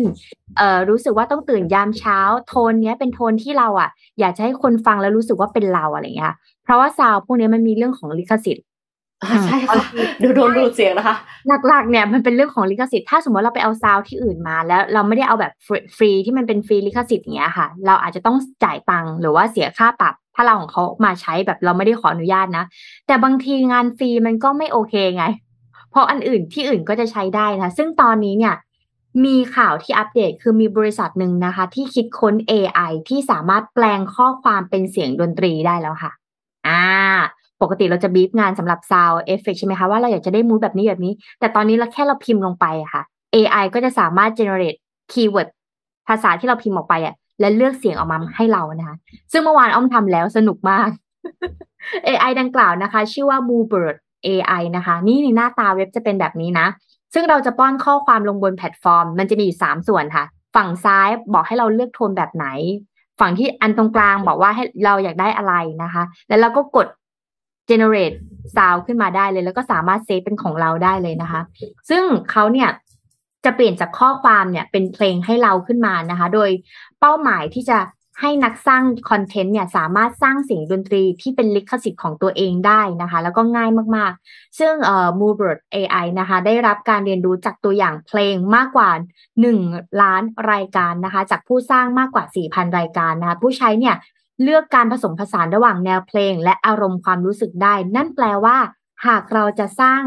content ลงไปในแพลตฟอร์มวิดีโอสั้นๆ อย่าง Reels นะคะ หรือว่า TikTok เนี่ยก็สามารถหาเสียงดนตรีมาใส่ได้ง่ายขึ้นแล้วนะคะสำหรับใครที่อยากจะลองสร้างเนี่ยลองเข้าไปกดในเว็บไซต์นี้เลยนะคะ ก็คือ mubert.com นะคะ m u b e r t com ค่ะ ประเด็นเวลาที่เราทำวิดีโอเนี่ย เราจะต้องเถียงกับทีมตัดต่อวิดีโอว่าเราอยากได้เพลงแบบนี้กระตุ้นอารมณ์แบบนี้ไง ซึ่งตอนนี้สำหรับใครที่แบบเป็นผู้บริหารหรือว่าอยากจะลองทำเอง ลองไปกดแล้วก็ save แล้วก็ลองส่งไฟล์เพลงอันเนี้ยให้กับทีมดู เขาจะได้เข้าใจ mood and tone ได้ถูกว่าต้องทำยังไงบ้างนะอืม ดีค่ะ เพราะว่าเถียงกันประจำคือมันมันยากมากเลยนะ ที่จะอธิบายอารมณ์ความรู้สึกแล้วแบบว่ามันออกจะออกมาพอดีอะ คือเหมือนกับเขาจะต้องมานั่งในหัวเราเลยอะค่ะ แต่อันนี้คือเราสามารถเหมือนทำโปรไทป์มาทำต้นแบบ แล้วก็เสร็จแล้วก็ไปให้เขาได้แล้วเขาก็จะได้ อ๋อโอเค ประมาณนี้ มันก็จะได้ใกล้เคียงขึ้นเนาะใช่ใช่ปกติเวลาเราทำวิดีโอตัดต่อเราต้องมี reference ให้กับทีมเนาะซึ่งมันก็ห้าหกวิดีโอขึ้นไปแล้วทีมไปนั่งดูกว่าจะได้เป็นวิดีโอของเราอะอันนี้ก็จะง่ายขึ้นค่ะ สะดวกมากขึ้นก็จะเห็นแล้วว่า AI ก็ เข้ามามีบทบาทมากขึ้นตั้งแต่ช่วยวาดรูป ช่วยสเก็ตภาพจนไปถึงอืมออกเสียงแล้วนะคะ ทุกคน แล้วเมื่อเมื่อประมาณอาทิตย์ที่แล้วก็จะมีข่าวหนึ่งเหมือนกันก็คือว่า AI เนี่ย ช่วยให้เด็กได้คะแนนเกรด A เลยค่ะ เกรด A นะคะ คือเด็กเนี่ยเขียนบทความแบบว่าเหมือนใช้เสียง และเสียงมันก็จะพิมพ์บทความมาให้ แล้วก็เอาพวกอันเนี้ยค่ะ ไปส่งข้อสอบไปส่งเหมือนโปรเหเจมืกอนต์อะไรโกงหรือเปล่านะ น่าจะประมาณนั้น แล้วก็เขาพอเขาเอาไปส่งเนี่ย แล้วก็จะมีเอ่อศาสตราจารย์คนหนึงแล้วว่าเป็นผู้บริหารมหาลัยนะที่เขาเกี่ยวกับทางด้าน AI เขาบอกว่า มันมีชุด AI ตัวหนึ่งที่จะต้องไปตรวจสอบว่าข้อสอบอันเนี้ยเด็กทำเองหรือว่า AI ทำอันเนี้ย AI ก็ยังหาไม่ได้เหมือนกันนะคะ ว่าอันเนี้ยเป็นของจริงหรือของปลอม ครับอืมคือเครื่องตรวจสอบอะเพราะว่ามันไม่ได้เป็น เพราะว่าเด็กอะค่ะ พอเอาไปส่งแล้วอะมันเป็นก๊อปปี้จากชุดเดิมอะมาส่งใหม่อะค่ะ มันไม่ได้เป็น original ดังนั้นโค้ดต่างๆ ที่เช็คว่าตัวนี้ AI ทำหรือคนทำอะมันเลยหาไม่เจออืมและอีกอย่างหนึ่งก็คือ AI อะมันคิดขึ้นมาเองใหม่ มันไม่ได้ไปก๊อปปี้จากคนอื่นมา เพราะฉะนั้นพอเป็นแบบเหมือนกับว่าเช็คความใกล้เคียงของคำอะ ก็เลยจะไม่เจอใช่ไหมคะ ถูกถูกไม่เจอ คือผ่าน plagiarism ได้ด้วยอย่างนี้ ใช่แต่ว่าคือไม่ recommend นะคะทุกคน เอาเอาอย่างนี้ เราจะต้องคิดก่อนว่าวัตถุประสงค์ของการเรียนคืออะไร เราต้องอืมเราต้องการเก่งขึ้น เราต้องการรู้วิธีคิด รู้วิธีแก้ปัญหาใช่ไหมคะ แต่ว่าค่ะถ้าเราใช้ตัวช่วยแบบเนี้ย ในที่สุดอะเราแก้ปัญหาเองได้ไหม เราตอบคำถามเองได้ไหม ถ้าเราตอบได้ควรจะตอบเองนะคะ แล้วมันเป็นวิธีที่ดีที่สุดที่เราจะได้ feedback ด้วยจากอาจารย์ อืมถูกถ้าเราไม่ได้ feedback เราก็นำมาปรับปรุงลำบากมคือปรับปรุงไม่ได้มัน จะพูดว่ายังไง เราจะพัฒนาตัวเองไงเราจะเก่งขึ้นยังไง ถ้าเราไม่มี feedback เลยใช่ไหมใช่แล้วแล้วแล้วก็ไอ้พวกเนี้ยมันเป็นเหมือนอุปกรณ์เนาะคือคือมันเป็นอุปกรณ์เนี่ยที่ในอนาคตก็คงต้องมีโอกต้องมันคงมีงานไหนที่มีโอกาสได้ใช้แหละผมคิดว่า แต่การที่คือคือคือจะเล่าให้ฟังว่าตอนที่เรียนสมัยที่เรียนเนี่ยน้องก็ใช้ AI เหรอคะโอ้ไม่ใช่ตอนนี้นไม่มีเลยเลยพี่พอคือคือสมัยสมัยที่เรียนเนี่ย ก็เคยถามอาจารย์ คือเราเราเรียนวิศวะใช่ไหมครับ แล้วก็ถามอาจารย์ แล้วก็คุยกับรุ่นพี่ที่เขาจบไปแล้วไปทำงานใช่ไหมรุ่นพี่ที่ไปทำงานเนี่ยเขาบอกว่าแบบจริงๆตอนไปทำงานเนี่ยมันมีอุปกรณ์มีเครื่องมีอะไรต่างๆ เราไม่ต้องมานั่งคิดคำนวณเองนะว่าเฮ้ยเวลาเราคำนวณเอ่อ reactor ต่างๆเนี่ยมันต้องคำนวณยังไงหนึ่งสองสามสี่ขั้นตอนแบบนี้มีสูตรคำนวณแบบนี้ ถ้ามันเกิดเหตุการณ์แบบนี้ขึ้นต้องใช้สูตรนี้เกิดเหตุการณ์แบบนั้นขึ้นต้องใช้อีกสูตรหนึ่งอะไรอย่างเงี้ยเฮ้ยแล้วเราจะเรียนไปทำไมในเมื่อตอนเรียนจบ พอจบไปแล้วเนี่ยมันก็มีเครื่องคำนวณให้ เราไม่ได้ไปนั่งคำนวณเองซะหน่อย อาจารย์ก็ตอบว่าจริงๆแล้วเนี่ยมันเป็นในในทางเอนจิเนียร์มันคือ engineering sense มก็คือมันเป็นเซนส์ของเอนจิเนียร์ว่าเฮ้ย จริง ตอนทำงานคุณใช้เครื่องจริง แต่ว่าพอเวลาทำงานสมมุติว่าตัวเลขมันแสดงค่าออกมา ค่าหนึ่งอย่างเงี้ย คุณจะรู้ว่าในสถานการณ์ตรงนั้นน่ะ ตัวเลขอันเนี้ย มันแปลกเปล่าสมเหตุสมผลไหมเออมันแปลกหรือเปล่า คือถ้าคุณไม่รู้อะไรเลย ไม่รู้หลักการอะไรเลยว่าเฮ้ยตัวเลขตัวเนี้ย มันควรจะต้องอยู่ประมาณเนี้ย ถ้าหากว่ามันมีตัวตั้งต้นแบบนี้เนี่ย มันควรจะต้องอยู่ประมาณเนี้ย แต่สุดท้ายแล้วเฮ้ยค่ามันออกมาอีกแบบหนึ่งถ้าคุณไม่มี engineering sense หรือว่าคุณไม่มีทักษะมาก่อนว่า ไม่มีความเข้าใจมาก่อนว่า เฮ้ยสิ่งเนี้ย มันเกิดขึ้นได้ยังไง มันคำนวณมายังไง มันมีมันมีหลักการของมันยังไง คุณจะไม่มีทางรู้เลยว่า มันมีความผิดปกติเกิดขึ้นหรือเปล่า อันนี้ก็เหมือนกัน อุปกรณ์อันนั้นน่ะ มันมีประโยชน์นะหนูว่าไอไอไอ AI ที่มาเขียนบทความให้เลยพวกเนี้ยเฮ้ยมีประโยชน์อยู่แล้วเจ๋งอะไทยสามารถเอาไปทำอะไรได้อีกเยอะเลย แต่ว่าอย่างที่พี่เอ็มพูดค่ะว่า แบบว่า objective ตอนเนี้ยของเราอะเราต้องการอะไร เราต้องการจะทำให้งานมันเสร็จ ต้องการจะทำให้ผลงานมันออกมาดีแล้วจบ หรือเราต้องการที่จะฝึก skill ของเรา เพื่อที่ให้เรามีทักษะอันเนี้ยมากขึ้นมันขึ้นอยู่กับ objective ในการตั้งเหมือนกันแต่หนูคิดว่าเออ อันเนี้ยก็เป็นอีก tool อันหนึ่งที่น่าสนใจ อันนี้แบบเสริมมุมมองอีกมุมมองคุยเห็นนนท์พูดเรื่องนี้แล้วก็เห็นด้วย เพราะว่าสุดท้ายแล้วอ้อมว่าในอนาคตอะคนจะวัดเรื่องการแก้ปัญหาเป็นหลัก เหมือนตอนนี้เรามี tools อืมอะไร เยอะมากๆเลยในการใช้เราใช้ tools เก่งมาก แต่เซนส์ของการแก้ปัญหาแบบ หรือการทำงานกับคนน่ะหรือ HR เนี่ยกลับยากขึ้นเหมือนกัน เหมือนเงินโปรเคย อันนี้เคยคุยกับทีมโปรแกรมเมอร์เหมือนกันว่าสุดท้ายแล้วโปรแกรมเมอร์ขาดตลาดแต่สิ่งที่ขาดตลาดมากที่สุดก็คือ HR ครับอืม เพราะว่า HR เขาต้องคุยกับคนใช่ไหมคะ เขาจะต้องใช่มีการโน้มน้าวการ enroll หรือว่าการแบบพูดคุยให้ไปถึงเป้าหมายอะกลายเป็นว่าอาชีพ HR เนี่ย ค่าตัวน่าจะแพงพอๆ เท่ากับโปรแกรมเมอร์โปรแกรมโปรแกรมเมอร์ top ๆเลยอะตอนนี้ HR ขาดแคลนขนาดนั้นเลยเหรอคะ แบบ HR ในฝั่งของ Recruit เพราะว่า HR อย่างเป็นฝั่ง Recruiter เนี่ยเขาก็ต้องรู้ว่าบริษัทนี้ต้องการโปรแกรมเมอร์ลักษณะไหน Back อืม end Front end ใช่ไหมคะกลายว่า HR ต้องมีองค์ความรู้เกี่ยวกับอาชีพทั้งหมดหมดเลยอะค่ะ แล้วก็อ่าทาเลนต์มาต้องโน้มน้าวมาเลยแล้วจะทำยังไงให้พนักงานอะอยากอยู่กับเราเพื่อลด turnover ไง turnover ก็สำคัญเหมือนกัน แบบมันก็จะมีสองขา มันก็จะมีฝั่งของแก้ปัญหาได้ดี ฝั่งของการดูแลคนได้ดี แล้วก็ฝั่งเทคโนโลยีได้ดี เอออืมวัดกันที่แก้ปัญหา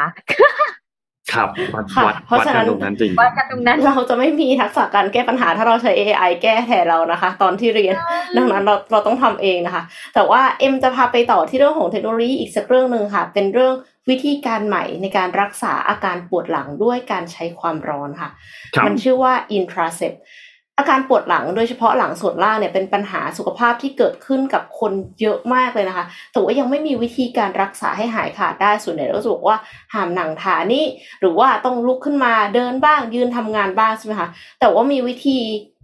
ที่รักษาแบบบรรเทาอาการอยู่หลากหลายวิธี ก็มีคนคิดค้นวิธีการรักษาอาการปวดหลังด้วยการใช้เทคโนโลยี intracept ผ่านคลื่นวิทยุและความร้อนเพื่อระงับการปวดค่ะ วิธีการรักษาการปวดด้วยเทคโนโลยี intracept เนี่ยพัฒนาโดยบริษัท Relevant Med System นะคะ ซึ่งเป็นบริษัทด้านเทคโนโลยีการแพทย์ค่ะ โดยการรักษาอาการปวดกระดูกบริเวณหลังส่วนกลาง ซึ่งจะถูกส่งผ่าน เส้นประสาทไปยังกระดูกสันหลังและกระดูกชิ้นส่วนอื่น ๆ ไปจนถึงสมองเนี่ยนะคะ ก็จะผู้ป่วยเนี่ยปกติแล้วมีอาการปวดเรื้อรัง รักษาด้วยวิธีวิธีการอื่นไม่หายค่ะ แต่ว่าครั้งเนี้ยก็คือจะใช้คลื่นวิทยุมาทำให้เส้นประสาทร้อนขึ้น เพื่อหยุดยั้งไม่ให้ส่งสัญญาณความเจ็บปวดไปที่ไขสันหลังค่ะ คือมันเจ็บใช่ไหมแต่เราไม่รู้สึก ก่อนจะส่งต่อไปยังสมองก็คือปกติแล้วเนี่ย มัน ส่งสัญญาณความเจ็บปวดไปที่ไขสันหลัง แล้วก็ส่งไปยังสมอง ดังนั้นวิธีการเนี้ยก็เลยทำให้เส้นประสาทร้อนแล้วก็ไม่ส่งสัญญาณนะคะซึ่งในระหว่างที่ทำการรักษาผู้ป่วยเนี่ยจะถูกวางยาสลบ แล้วก็ใช้เวลาประมาณหนึ่งชั่วโมงในห้องผ่าตัดค่ะ หลังจากการรักษาอาการป่วยของผู้ป่วย 140 ราย พบว่า 31%ไม่มีอาการปวดใน 24 เดือนหลังการรักษา คือ อย่างน้อยได้สองปีก็คือถือว่าดีนะคะ ไม่ใช่ว่าทำแล้วต้องทำเรื่อยๆเนาะในขณะที่การทดสอบกับผู้ป่วย 48 คนพบว่า 69%ของผู้ป่วย มีอาการเจ็บปวดลดลงครึ่งหนึ่ง และ 38%ของผู้ป่วย ไม่มีอาการเจ็บปวดโดยสิ้นเชิงหลังผ่านไปหนึ่งปีค่ะความสำเร็จจากการรักษาการปวดด้วยอินทราเซปเนี่ยส่วนหนึ่งเกิดจากลักษณะของ ตัวเส้นประสาทมันเป็นลักษณะเฉพาะตัวเนาะซึ่งต่างจากเส้นประสาทอื่น ๆ ที่ทำให้ไม่สามารถกลับมาถ่ายทอดความเจ็บปวดได้อีกหลังจากปล่อยคลื่นวิทยุและความร้อนทำให้ผู้ป่วยปวดเรื้อรัง แต่ว่าอันนี้คือปวดตรงหลังเนาะไม่ใช่ว่าปวดตรงไหนก็ได้นะคะ อันนี้คือปวดตรงหลังอย่างเดียว มีความหวังกับการรักษามากขึ้น แล้วก็สุขภาพชีวิต สุขภาพและคุณภาพชีวิตดีขึ้นค่ะ อืม เรื่องหลังเป็นเรื่องที่ทุกคนต้องเจอ เฮ้ย พูดถึงเรื่องนี้ ชวนคุยเล่นนิดนึง ชวนคุยเล่นนิดนึง เดี๋ยวก่อนนนจะพาไปข่าวการเมือง โอเค คือไอ้เรื่องสุขภาพอะเมื่อกี้พี่เอ็มพูดถึงเรื่องหลังพอดี คือนนเพิ่งมีโอกาสไปกายภาพบำบัด นนไม่เคยกายภาพบำบัดฮะนนท์ต้องกายภาพบำบัดแล้วเหรอคะ นนไม่เคยใช่ใช่ใช่นนไปคลินิกกายภาพบำบัดนนไม่เคยกายภาพบำบัดเลย ไม่เคยเข้าใจเลยว่าไอ้กายกายภาพบำบัดเนี่ยมันคือยังไง มันต้องทำอะไรมันมีมัอะไรนเหมือนบ้างนวดหรือเปล่าใช่ไหมเออเออเออปกติเราก็คิดว่าเฮ้ยเราปวดหลังเราปวดขาเราอะไปนวดดีกว่า เข้าเดินเข้าเฮลแลนด์ไปนวดไทย นวดคอบ่าไหล่นวดเท้าอะไรอย่างเงี้ยใช่ไหมแต่ว่าอันนั้นน่ะนนท์เพิ่งรู้เพิ่งเข้าใจแล้วกันว่าเฮ้ยอันนั้นมันคือการแก้ปัญหาปลายเหตุมากๆอะ มันคือการแบบ relaxation โอเค มันสบายจริง ผ่อนคลายจริง อันนั้นเป็นเรื่องหนึ่ง แต่ว่าถ้าคุณต้องการจะแก้ไขต้นตอปัญหาว่า เฮ้ยทำไมมันถึงแบบไม่หายสักที เราปวดตรงนี้บ่อยจังเลยอะไรอย่างเงี้ย เราต้องกลับย้อนมาดูต้นต่อของปัญหานนท์มีโอกาสไปกายภาพบำบัดที่คลินิกแห่งหนึ่งแล้วกันไม่บอกชื่อแล้วกัน เพราะว่าเดี๋ยวคนไปเยอะอืมคือชอบมาก คือ คือพอไปแล้วเนี่ย นนท์มีปัญหาที่ข้อเท้า ข้อเท้าทั้งสองข้างนนท์เคยพลิกทั้งสองข้าง เพราะนั้นมันก็เลยไม่ไม่ปกติ แม้ว่าจะหายเจ็บแล้วอะก็ไม่ปกติกลับไปออกกำลังกายไปวิ่ง หรือไปเตะฟุตบอลอะไรเงี้ย ก็รู้สึกว่าไม่ปกตินะครับ ทีนี้ก็เลยไปกายภาพเขาก็มีเครื่อง shock wave มีนู่นมีนี่ต่างๆอันนั้นก็คิดว่าเจ๋งแล้วนะก็เป็นเทคโนโลยีที่แบบ เอ้ยเออมันรู้สึกแตกต่างไปจริงๆแต่พอฟังหมออธิบายแล้วว่าเฮ้ยนาฟังนักกายภาพอธิบายแล้วว่าเฮ้ยมันมันเกิดขึ้นได้ยังไง ข้อเท้าของเรามันทำงานแบบนี้แบบนี้ แล้วพอข้อเท้าพลิกไปสิ่งที่มันเสียไปคืออะไร แล้วเราต้องทำให้มันกลับมาได้คือมัน เขาให้เรามองภาพกลับไปที่ต้นตอว่า เออ มันจะต้องแก้แบบนี้ เราต้องไปแก้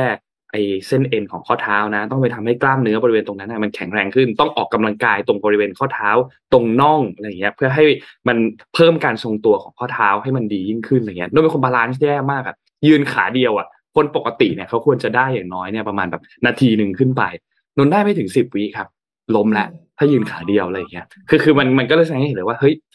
เออเราก็มีจุดบกพร่องอะไรบางอย่างเหมือนกันอันนี้เป็นแค่ข้อเท้านะ จริงๆแล้วนนท์ไม่ได้มีปัญหาเรื่องหลังเรื่องอะไรแต่ว่าคลินิกกาน้ำในหูไม่มีใช่ไหมน้ำในหูด้วยใช่ครับ มีปัญหากันด้วย มันก็จะส่งผลเรื่องแบบการเมารถเมาเรืออะไรอย่างเงี้ย ด้วยเหมือนกัน อืม มันก็เป็นเกี่ยวกับเรื่องของ balance ก็ เออ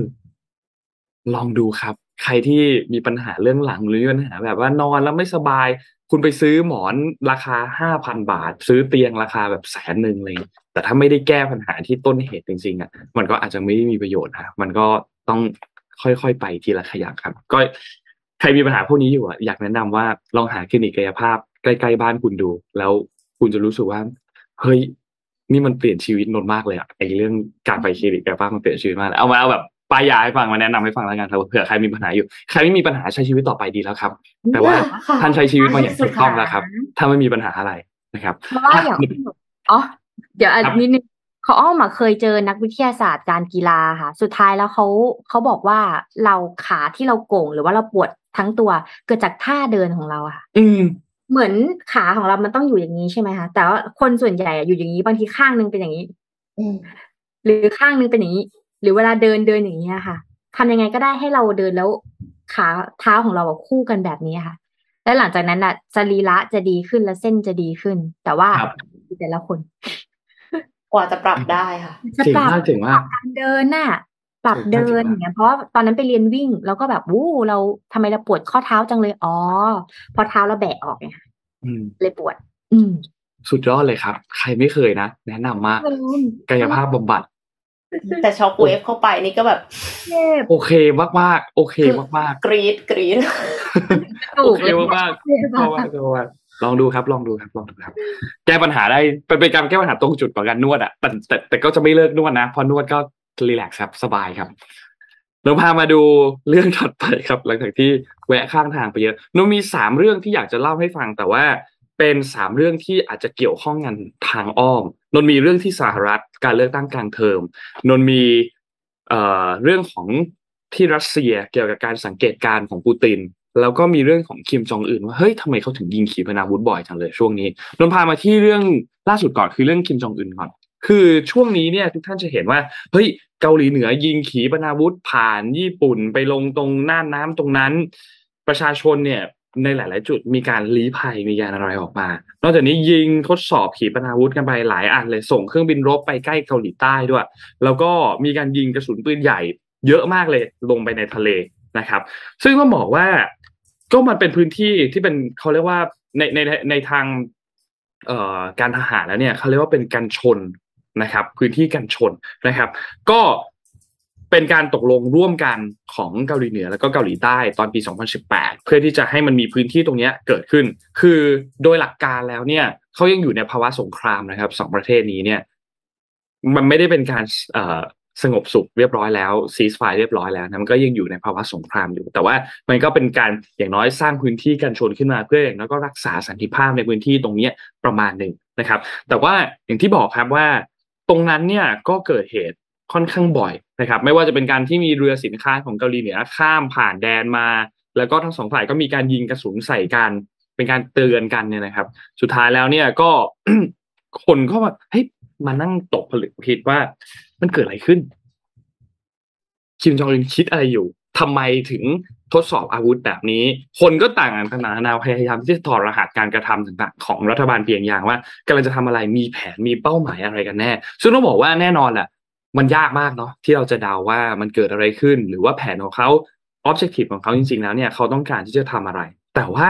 ในรอบช่วงใกล้ ๆที่ผ่านมาเนี่ยนะครับ สิ่งที่ทางด้านสื่อของรัฐบาลเกาหลีเหนือซึ่งเป็นสื่อหลักเนี่ยนะครับเขาบอกว่าจริงๆแล้วในการยิงขีปนาวุธการซ้อมรบอะไรต่างๆ เนี่ยมันเป็นการตอบโต้การซ้อมรบของสหรัฐของเกาหลีใต้แล้วก็ของญี่ปุ่นพูดง่ายๆก็คือเกาหลีเหนือเนี่ยก็เหมือนบอกว่าเฮ้ย คุณสามประเทศนี้เนี่ยคุณทำให้สถานการณ์เนี่ยมันยิ่งตึงเครียดมากยิ่งขึ้น เพราะฉะนั้นการที่เราปล่อยขีปนาวุธออกไปแบบนี้เนี่ย มันก็เป็นการเตือนว่าคุณควรจะหยุดนะ การซ้อมรบการอะไรต่างๆนี่คุณควรจะหยุด เพราะต้องบอกว่าในช่วงสองเดือนที่ผ่านมาเนี่ยสหรัฐเกาหลีใต้แล้วก็ญี่ปุ่นเนี่ยมีการจัดการซ้อมรบครั้งใหญ่เนี่ยเยอะมากนะครับในช่วงสองเดือนที่ผ่านมาเนี่ยมีทั้งจัดแบบรวมกันสามประเทศ จัดแยกกันเป็นคู่ หรือจัดแยกเดี่ยวในการซ้อมรบเนี่ยเกิดขึ้นบ่อยมาก เพื่อ objective หลักของเขาก็คือ เตรียมความพร้อมที่จะรับมือกับนิวเคลียร์ของเกาหลีเหนือถ้าหากว่ามีการโจมตีเกิดขึ้นจริง ๆ ในอนาคตนะครับ แน่นอนว่า ถ้าเรามองในมุมของคิมจองอึนเราก็จะรู้สึกว่า เฮ้ยมันก็สร้างความแบบระคายระคายเหมือนกันเนาะกับการที่มีคนมาซ้อมรบใกล้ๆบริเวณตรงนี้ และซ้อมรบเพื่อที่จะป้องกันเราเนี่ย มันก็ระคายเหมือนกัน แต่ว่าเอาล่ะเขาก็ไม่ค่อยพอใจเหมือนกันเกาหลีเหนือเองก็มีการจัดการต่าง อีกอันหนึ่งคือความตึงเครียดที่เกิดขึ้นในช่วงนี้เนี่ยนะครับ การทดสอบระเบิดนิวเคลียร์ครั้งแรกในรอบ 5 ปีเนี่ยนะครับ ก็เป็นอันหนึ่งที่น่าสนใจเหมือนกัน ปีที่แล้วเนี่ย ถ้าใครจำได้เขามีการประกาศแผนยุทธศาสตร์ 5 ปี ไม่ใช่ 20 ปีนะ 20 ปีของบ้านเรา แค่5ปี แผนยุทธศาสตร์5ปีที่คิมจองอึนประกาศเนี่ยก็มีการลง detail เกี่ยวกับเรื่องของอาวุธ ว่าเขาวางแผนจะพัฒนาอาวุธอะไรบ้าง ซึ่งก็รวมถึงตัวระเบิดนิวเคลียร์ด้วยเนี่ยนะครับ ที่เอามาใช้ในสนามรบที่มีขนาดเล็กลงนะครับ แล้วก็พูดถึงเรื่องของการเดินหน้าโครงการอาวุธนิวเคลียร์ของประเทศด้วยนะครับ ทดสอบแล้วก็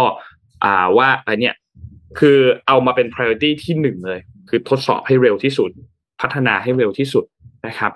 ทั่วโลกก็เลยหันมาสนใจว่าเฮ้ยสิ่งที่เกาหลีเหนือกำลังจะทำเนี่ยมันสร้างผลกระทบเยอะนะ เพราะฉะนั้นถ้าจะก็ก็มีการแซงชั่นมีการอะไรเกิดขึ้นสักวันหนึ่งอาจจะต้องมีการยกเลิกมาตรการการคว่ำบาตรเพื่อที่จะต้องมานั่งพูดคุยกันว่าเอาจะเอาอยัางไง แต่ว่าแน่นอนว่าการแซงชั่นเกาหลีเหนือเองเกาหลีเหนือเองก็ได้รับผลกระทบทางเศรษฐกิจในประเทศเหมือนกันนะครับ เพราะฉะนั้นการเจรจาเนี่ยหลักๆเนี่ยนะครับ ก็ ต้องมาดูกันหลายเรื่องเหมือนกัน มีทั้งเรื่องของการแซงชั่น มีทั้งเรื่องของการหลุดออกจากวาระระดับโลกต่างๆหลายอัน รวมถึงเรื่องของการหยุดพัฒนาตัวนิวเคลียร์ จนกระทั่งโลกมาเจอสงครามตอนนี้ เกี่ยวกับสงครามของรัสเซียยูเครนเนี่ยนะครับ จีนเองก็มีอิทธิพลมากขึ้นนะครับ การประชุมครั้งล่าสุดก็แสดงให้เห็นว่า จีนเองก็จะใช้คำนี้ก็ได้มีความเป็นเผด็จการที่มากยิ่งขึ้นด้วย จากการประชุมครั้งนี้ภาพหลาย ๆ อย่างที่เราเห็นออกมานะครับ โจไบเดนเองก็ มีการส่งสัญญาณชัดเจนเหมือนกันบอกว่าการคว่ำบาตรเนี่ยจะผ่อนคลายได้ก็ต่อเมื่อเกาหลีเหนือมีการปลดอาวุธนิวเคลียร์นะครับ เพราะฉะนั้นเรื่องนี้เองก็ก็ดูทีท่าว่าจะไม่จบง่ายๆเหมือนกัน กับทางเกาหลีเหนือ อีกอันหนึ่งที่เกิดไปแล้วนิดนึงคือเรื่องของรัสเซียครับมันมีภาพอันหนึ่งที่มีการปล่อยออกมานะครับ ที่เราเห็นภาพว่ารัสเซียตอนนี้เนี่ยนะครับรัฐบาลเนี่ยให้เห็นภาพปูตินเลยว่ากำลังดูการฝึกซ้อมของหน่วยรบนิวเคลียร์ นะครับ ก่อนหน้านี้เนี่ยมันมีข่าวว่ายูเครนเนี่ยกำลังเตรียมที่จะใช้ตัวระเบิดกัมมันตรังสีนะครับทางด้านของรัสเซียเองก็เลยมีการถ่ายทอดสดเหมือนแบบก็บลัฟกันไปบลัฟกันมาถ่ายภาพนี้เลยที่ทีมงานเอาขึ้นมาตรงนี้เนี่ยนะครับ มีการถ่ายทอดสดห้องทำงานของรัฐบาลเคลมลินที่ทำเนียบเนี่ยนะครับ ว่าเนี่ยเป็นการเตรียมความพร้อมสำหรับกรณีที่รัสเซียเนี่ยถูกโจมตีด้วยอาวุธนิวเคลียร์ นะครับก็แน่นอนทางรัสเซียก็กล่าวหาว่ายูเครนเนี่ยเตรียมที่จะใช้ระเบิดกำลังตรังสีในสงครามกับรัสเซีย ส่วนชาติตะวันตกก็มองว่ารัสเซียเองก็พยายามหาทางที่จะเอาอาวุธอันเนี้ยมาใช้เองเหมือนกัน แล้วก็เตรียมที่จะโยนความผิด ซึ่งมันก็เป็นเรื่องปกติที่เกิดขึ้นในสงครามแหละครับสำหรับการโยนความผิดให้ฝ่ายตรงข้ามบอกว่าอันนี้เป็นของคุณอันนี้เป็นของคุณคุณทำอย่างนี้เราก็ได้ทำแบบนี้ไงอะไรเงี้ยการฝึกซ้อมในครั้งนี้เนี่ยรัสเซียมีการยิงขีปนาวุธนะครับทั้งทางบกทั้งทางทะเลและทางอากาศ นะครับแล้วก็แถลงการจากรัฐบาลเองก็บอกว่าการซ้อมเนี่ยประสบความสำเร็จสามารถยิงทำลายเป้าหมายที่กำหนดไว้ได้ทั้งหมดนะครับก่อนหน้านี้เนี่ยทางด้านแอนโทนีบลิงเคนนะครับรัฐมนตรีว่าการกระทรวงการต่างประเทศของสหรัฐเนี่ยมีการสื่อสารกับทางรัสเซีย บอกว่าถ้าหากว่ามีการเอาอาวุธนิวเคลียร์มาใช้เนี่ยจะต้องเจอกับผลเขาเขาเรียกว่าอะไรเขาจะต้องเจอกับการตอบโต้ที่สมน้ำสมเนื้อแน่นอนนะครับ แล้วก็กล่าวหาทางด้านของรัสเซียว่าเนี่ย สิ่งที่คุณพยายามกำลังพูดอยู่เนี่ยที่กล่าวหาทางด้านของยูเครนเนี่ยมันผิดนะครับ และเป็นคุณพูดเพื่อที่จะยกระดับสถานการณ์ให้เพิ่มขึ้นมานะครับ ซึ่งแน่นอนว่าเรื่องนี้ก็เป็นเรื่องที่หลาย ๆ ฝ่ายเองก็กังวลเหมือนกันนะครับ ว่าจะเกิดขึ้นทำให้มีอะไรรุนแรงเกิดขึ้นหรือเปล่านะครับ ทางนาโตเองก็มีการฝึกซ้อมรบเหมือนกันบริเวณตะวันตกเฉียงเหนือของยุโรปในช่วงเวลาเดียวกันเนี่ยนะครับ เพราะฉะนั้นตอนนี้น่าเป็นห่วงครับสำหรับสถานการณ์ของรัสเซียยูเครน ขอเถอะว่าอย่าให้มีการใช้อาวุธนิวเคลียร์เกิดขึ้น เพราะว่ามันจะนำมาซึ่งความสูญเสียที่มหาศาลมากนะครับ อีกอันนึงครับคือเรื่องของการเลือกตั้งที่สหรัฐที่เป็นการเลือกตั้งกลางเทอมนะครับ ก็เข้าใกล้เข้ามาทุกทีแล้วนะครับ ในเดือนพฤศจิกายนที่จะถึงนี้นะครับ ที่จะมีการเลือกตั้งกลางเทอมเกิดขึ้นนะครับ คือตอนเนี้ยพรรคเดโมแครตเนี่ยนะครับเขาครองเสียงข้างมากอยู่ในสสมีอยู่ 222 ที่นั่ง ริพับลิกันเนี่ยมี 213 ที่นั่ง ซึ่งต้องบอกว่ามันค่อนข้างปริ่มน้ำมาก มันใกล้เคียงกันมาก การเลือกตั้งกลางเทอมเนี่ยเขาเลือกตั้งสสใหม่ทั้งหมดนะครับ นั่นหมายความว่าทุกเขตทั้ง 435 เขต จะต้องมีการเลือกตั้งสสใหม่ทั้งหมดนะครับ แล้วก็มีการเลือกตั้งเอ่อสภาสูงเนี่ยหนึ่งในสามใช่ไหมครับ ซึ่งต้องบอกว่าริพับลิกันเนี่ย ถ้าจะพลิกสถานการณ์เนี่ย ต้องการแค่ห้าเขตเท่านั้นที่เพิ่มขึ้น ถ้าคุณชนะห้าเขตเพิ่มขึ้น คุณหมายหมายความว่าคุณจะกลับมาครองเสียงข้างมากในสภาแทนแล้ว ซึ่งมีโอกาสนะครับ แล้วก็ไม่ใช่เรื่องยากมาก เพราะว่าอย่างที่เคยเอามาเล่าให้ฟังตอนที่พี่แท็บมาเมื่อวันน่าจะจันทร์ที่แล้ว ก็เล่าให้ฟังแล้วว่า ตามสถิติย้อนหลังไปแล้วเนี่ยต้องบอกว่าการเลือกตั้งกลางเทอมเนี่ย